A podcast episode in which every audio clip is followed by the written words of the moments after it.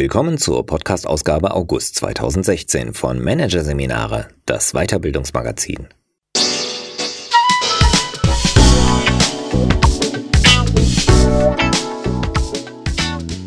Weitere Podcasts aus der aktuellen Ausgabe behandeln die Themen Unternehmensführung, endlich wieder arbeiten und Entscheidungsfindung im Führungsalltag, unentscheidbares Entscheiden. Doch zunächst Change Management 4.0 Denk disruptiv von André Martens. Radikal neue, fast immer digitale Geschäftsmodelle werfen über Jahrzehnte gewachsene Marktstrukturen über den Haufen. Der Wandel in der Wirtschaftswelt vollzieht sich zunehmend disruptiv. Sich darauf einzustellen ist für Unternehmen schwierig, aber möglich. Was sie dafür lernen müssen? Disruptive Thinking. Das einzig Beständige ist der Wandel. Wie oft haben Sie diesen Satz schon gelesen oder gehört? Hundertmal? Gefühlte tausendmal? Mehr als 2000 Jahre ist die immer und immer wieder rezitierte Weisheit alt, doch seit einiger Zeit will sie nicht mehr so richtig passen. Die Begriffe beständig und Wandel gehen nicht mehr gut zusammen. Statt nach stimmigem Begriffspaar klingen sie heute eher wie Gegensätze. Denn Wandel verläuft immer weniger stetig, immer weniger evolutionär, dafür immer sprunghafter. In allen gesellschaftlichen Bereichen, in der Wirtschaft besonders. Dort ist Wandel mittlerweile vor allem eins, disruptiv. Die Geschichte dazu ist schnell erzählt. Ihre Protagonisten sind die vier apokalyptischen Reiter, wie der Wirtschaftsforscher Scott Galloway die Großkonzerne Apple, Amazon, Google und Facebook nennt, und ein Heer von Start-ups. Mit radikal neuen, fast immer digitalen Geschäftsmodellen zerfetzen, auf Englisch disrupt, die vier großen und die vielen kleinen, über Jahrzehnte gewachsene Marktstrukturen und treiben die etablierten Firmen der Branchen vor sich her. Was die Getriebenen tun können, ist doch ganz einfach. Disrupt or be disrupted. Im Sinne von zerstöre dein Geschäft und baue es neu auf, bevor die anderen das tun. Das hört man oft, das klingt gut, hilft aber keinem weiter, sagt der Managementdenker Bernhard von Mutius. Denn wie diese schöpferische Zerstörung gehen soll, hat bislang niemand erklärt oder vorgemacht. Allenfalls die Strategie konkurrierende Startups, sozusagen die Kannibalen des eigenen Kerngeschäfts, aufzukaufen und weiterlaufen zu lassen, könnte im weitesten Sinne als Weg der konstruktiven Self-Disruption bezeichnet werden. Der Medienkonzern Axel Springer hat das recht konsequent und erfolgreich gemacht. So eine Diversifizierungsstrategie kann für einzelne, finanzstarke Firmen eine Option sein, auf Disruption zu reagieren stellt aber sicher nicht die eine große Lösung für alle dar. So eine Diversifizierungsstrategie kann für einzelne finanzstarke Firmen eine Option sein, auf Disruption zu reagieren, stellt aber sicher nicht die eine große Lösung für alle dar. Eine solche, darin sind sich die Experten einig, gibt es auch nicht. Was es ihrer Meinung nach aber gibt, ist ein bestimmtes Mindset, das Unternehmen entwickeln müssen, um in der disruptiven Welt zu bestehen. Sie nennen es Disruptive Thinking. Disruptive Thinking ist die Kunst und Disziplin, mit Brüchen und Widersprüchen besser umzugehen. Es schafft die Voraussetzung dafür, relevante disruptive Entwicklungen früher zu erkennen und sie im Idealfall selbst herbeiführen zu können. Erklärt von Mutius, der den Begriff im deutschsprachigen Raum eingeführt und maßgeblich geprägt hat. Das Modell des Mindsets beruht auf sieben Imperativen, die Unternehmen die Routen in die disruptive Welt weisen. Einige Unternehmen sind auf einigen von diesen schon ein Stück weit vorangekommen. Sie machen sich ready to disrupt. Der nächste große Wandel in der Wirtschaftswelt, wenn man so will, der Change 4.0, nimmt Konturen an. Erster Imperativ, durchbrich Routinen. Unternehmen konzentrieren sich traditionell, sowohl bei ihren Produkten und Dienstleistungen als auch bei ihren Prozessen, auf Bewährtes und versuchen dieses kontinuierlich zu verbessern. Eine solche Entwicklung wird als inkrementell bezeichnet. Routinen sind die Leitplanken inkrementeller Entwicklung. Sie markieren den eingeschlagenen Lösungsweg, geben vor, wie etwas gemacht wird, wie es gegebenenfalls noch besser gemacht werden kann und damit auch, wie es nicht gemacht wird, weil es, so die routinierte Überzeugung, nicht funktioniert oder keinen Sinn macht. Und dann kam einer, der nicht wusste, dass es nicht geht und machte es einfach. Das Bonmot bringt auf den Punkt, warum disruptive Innovationen einer Branche fast immer außerhalb dieser entstehen. Wirklich Neues, Durchschlagend anderes kann man eben nur dann entwickeln, wenn man sich außerhalb üblicher Gedankenwege bewegt, erklärt Marc Wagner, Transformationsexperte beim Beratungsunternehmen Detecon. Deshalb sei die grüne Wiese, dort wo es keine Denkpfade gibt, ein besonders guter Nährboden für disruptive Ideen. Die disruptive Herausforderung für Unternehmen, die sich daraus ergibt, durchbrich Routinen. Wobei vor dem Hintergrund der Praxis der Imperativ zu erweitern ist. Durchbrich Routinen und folge ihnen. Es geht nicht darum, plötzlich alles anders zu machen, sondern das Bewährte weiter inkrementell zu verbessern und gleichzeitig Alternativen zum Bewährten zu entwickeln, betont Wagner. Die Fähigkeit, zwei so gegensätzliche Ziele parallel zu verfolgen, wird als Ambidextrie, also Beidhändigkeit bezeichnet. Wagner hat zusammen mit seiner Kollegin Tina Riester für eine Studie zum disruptiven Wandel Innovationsexperten aus 60 Großunternehmen interviewt. Alle von ihnen halten eine ambidextere Innovationsstrategie für eine wichtige Managementaufgabe und als zunehmend erfolgskritisch für die Innovationsfähigkeit. Der dazugehörige Weg, den viele Großunternehmen eingeschlagen haben, Neben der klassischen Forschungs- und Entwicklungsabteilung haben sie unabhängige Units aufgebaut. Meistens in Form von firmeninternen Startups, die bewusst mit den Regeln der Branche brechen, alternative Geschäftsmodelle auf der Grundlage neuer technologischer Entwicklungen erdenken und ausprobieren, sowie gezielt nach abwegigen Lösungen suchen, also solchen, an die wahrscheinlich noch kein anderer gedacht hat, und die gerade deshalb vielleicht disruptives Potenzial besitzen. Beim Lebensmittelkonzern Rewe etwa macht diesen Job das Firmen-Startup Rewe Digital. Wir sind das kleine Schnellboot, das den Tanker Rewe umkreist, formuliert der HR-Beauftragte von Rewe Digital, Stefan Leinesser, das Selbstverständnis der mobilen Innovationseinheit. Zweiter Imperativ, vernetze dich radikal. Disruptive Ideen entstehen in der Regel dann, wenn Dinge zusammengedacht werden, die eigentlich nicht zusammengehören. Bernhard von Mutius bezeichnet sie deshalb als unwahrscheinlich, weil wahrscheinlich keiner drauf kommt, schmunzelt der Managementphilosoph. Zumindest dann nicht, solange die Vertreter der verschiedenen Disziplinen getrennt denken. Bedeutet andersherum, ein disruptives Mindset braucht vernetztes, interdisziplinäres Denken. Eine Möglichkeit, um dieses im Unternehmen zu fördern, sind firmeninterne Coworking Spaces. Die Postbank hat vor ein paar Monaten gerade ihr erstes eingerichtet, direkt am Rhein in Blickweite des Bonner Hauptsitzes ihres Mutterkonzerns. In hemdsärmeliger Arbeitsatmosphäre diskutieren dort Postbank-Mitarbeiter aus dem Marketing, dem Produktmanagement oder dem Kundenservice neue Geschäftsideen und Prozesse. Ein anderer Weg, die Interdisziplinarität im Unternehmen zu fördern, sind Jobwechsel. Mitarbeiter aus verschiedenen Standorten und Abteilungen tauschen für ein paar Wochen ihren Job. Bei ThyssenKrupp etwa wird das gemacht. Job Swap heißt dort das Programm. Solche Tauschprogramme gibt es schon lange, erklärt Walter Jochmann, Geschäftsführer der Personalberatung Kienbaum. Früher wurden sie vor allem als nice to have betrachtet. Man lässt die Mitarbeiter mal über den eigenen Tellerrand schauen.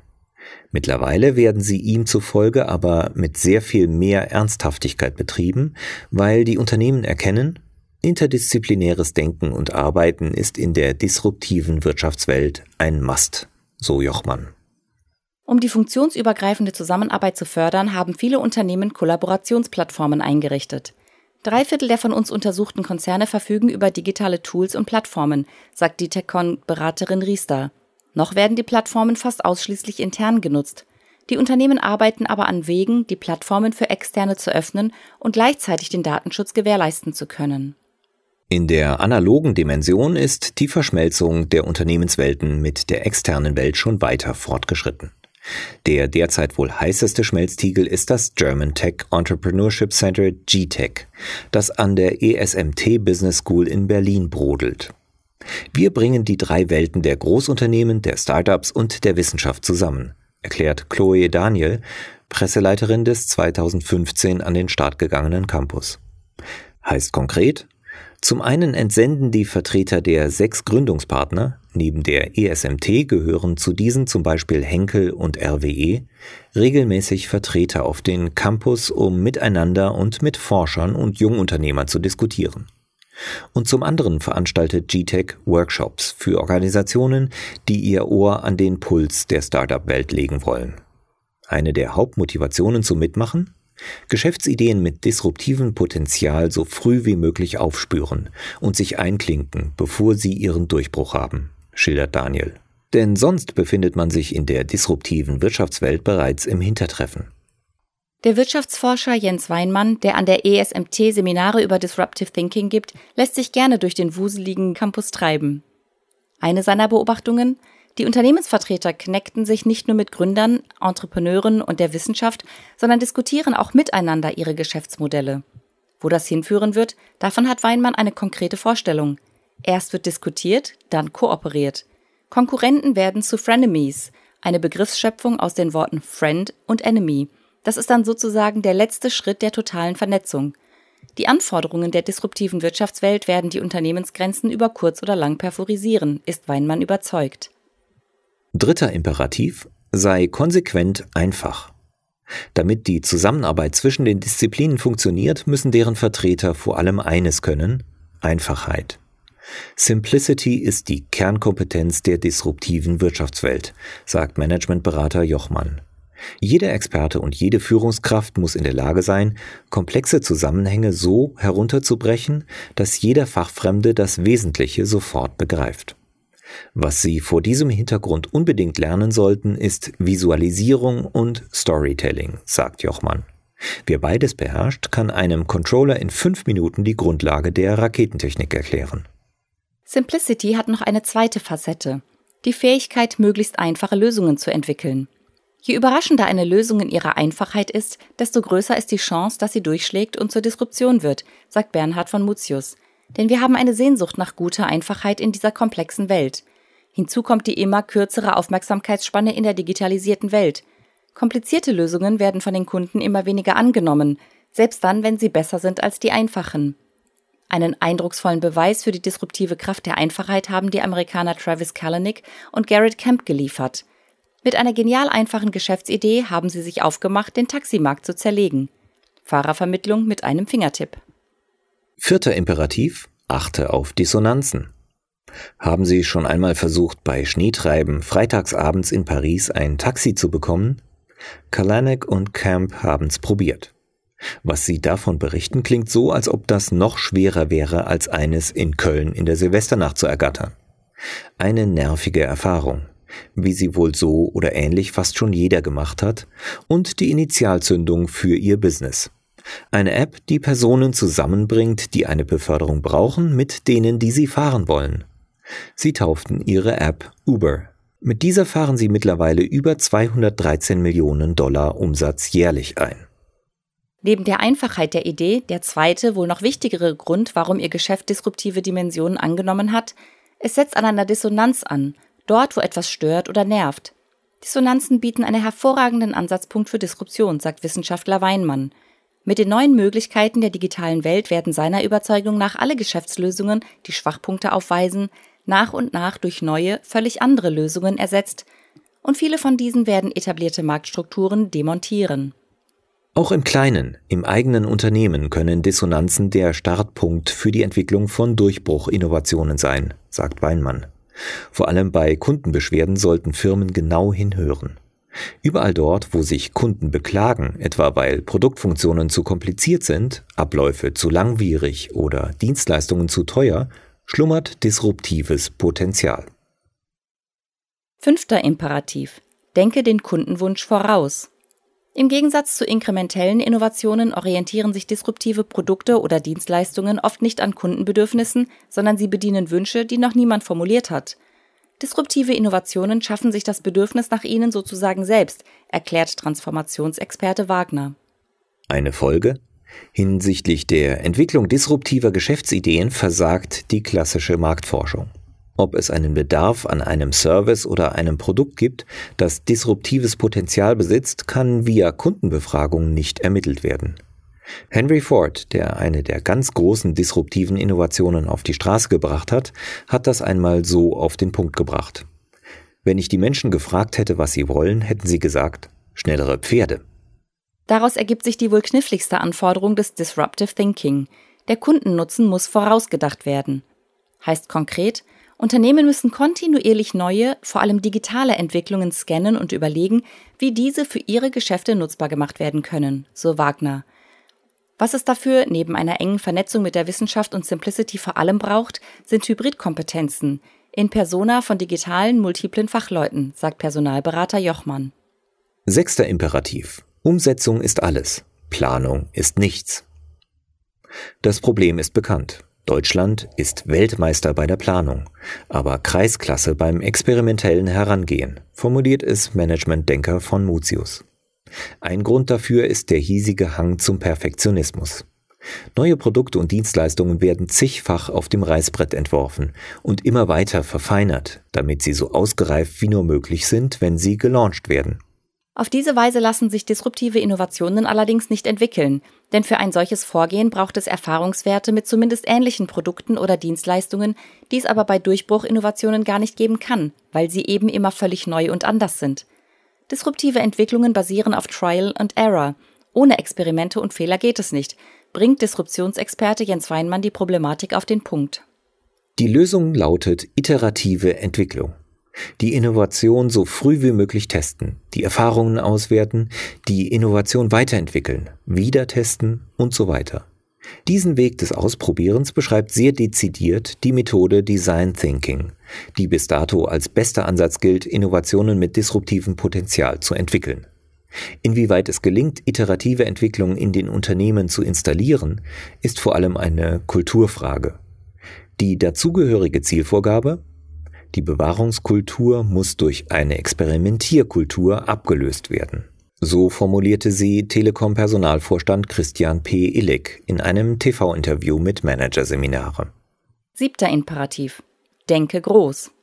Als Jeff Bezos 1994 Amazon gründete, hatte er Großes im Sinn. Er wollte einen Online-Store aufbauen, der zu jeder Zeit alles bietet. Der Name Amazon sollte die Darstellung der Marktverhältnisse vorwegnehmen. Er ist dem Amazonas entliehen, dem mit Abstand größten Fluss der Welt. Das Denken in solchen Dimensionen ist typisch für Unternehmen, denen disruptive Innovationen gelingen. Sie wollen sich nicht in einer Marktnische einrichten. Sie geben sich nicht mit einem Platz in der zweiten Reihe zufrieden. Sie konzentrieren sich nicht auf eine kleine spezifische Zielgruppe, sondern nehmen eher hunderte Millionen potenzieller Kunden in den Blick. Auch in anderer Hinsicht denken sie groß, sagt Telekom-Vorstand Elek und verweist auf die Firmen aus dem Silicon Valley, auf dem mehr disruptive Innovationen als irgendwo sonst auf der Welt entstehen und das deshalb auch als das mächtigste Tal der Welt bezeichnet wird. Wenn man die Menschen dort fragt, was sie denn erreichen wollen, sagen sie, wir werden den Krebs heilen, wir werden Bildung demokratisieren, wir werden Wohlstand für alle schaffen.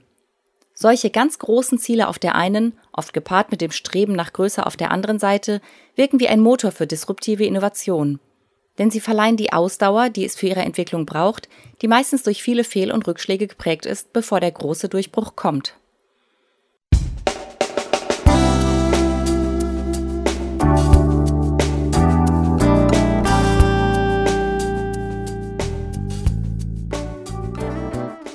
Sie hörten den Artikel Change Management 4.0 Denk disruptiv von André Martens aus der Ausgabe August 2016 von Managerseminare, produziert von Voiceletter. Weitere Podcasts aus der aktuellen Ausgabe behandeln die Themen Unternehmensführung, endlich wieder arbeiten und Entscheidungsfindung im Führungsalltag. Unentscheidbares Entscheiden. Weitere interessante Inhalte finden Sie auf der Homepage unter managerseminare.de und im Newsblog unter managerseminare.de/blog.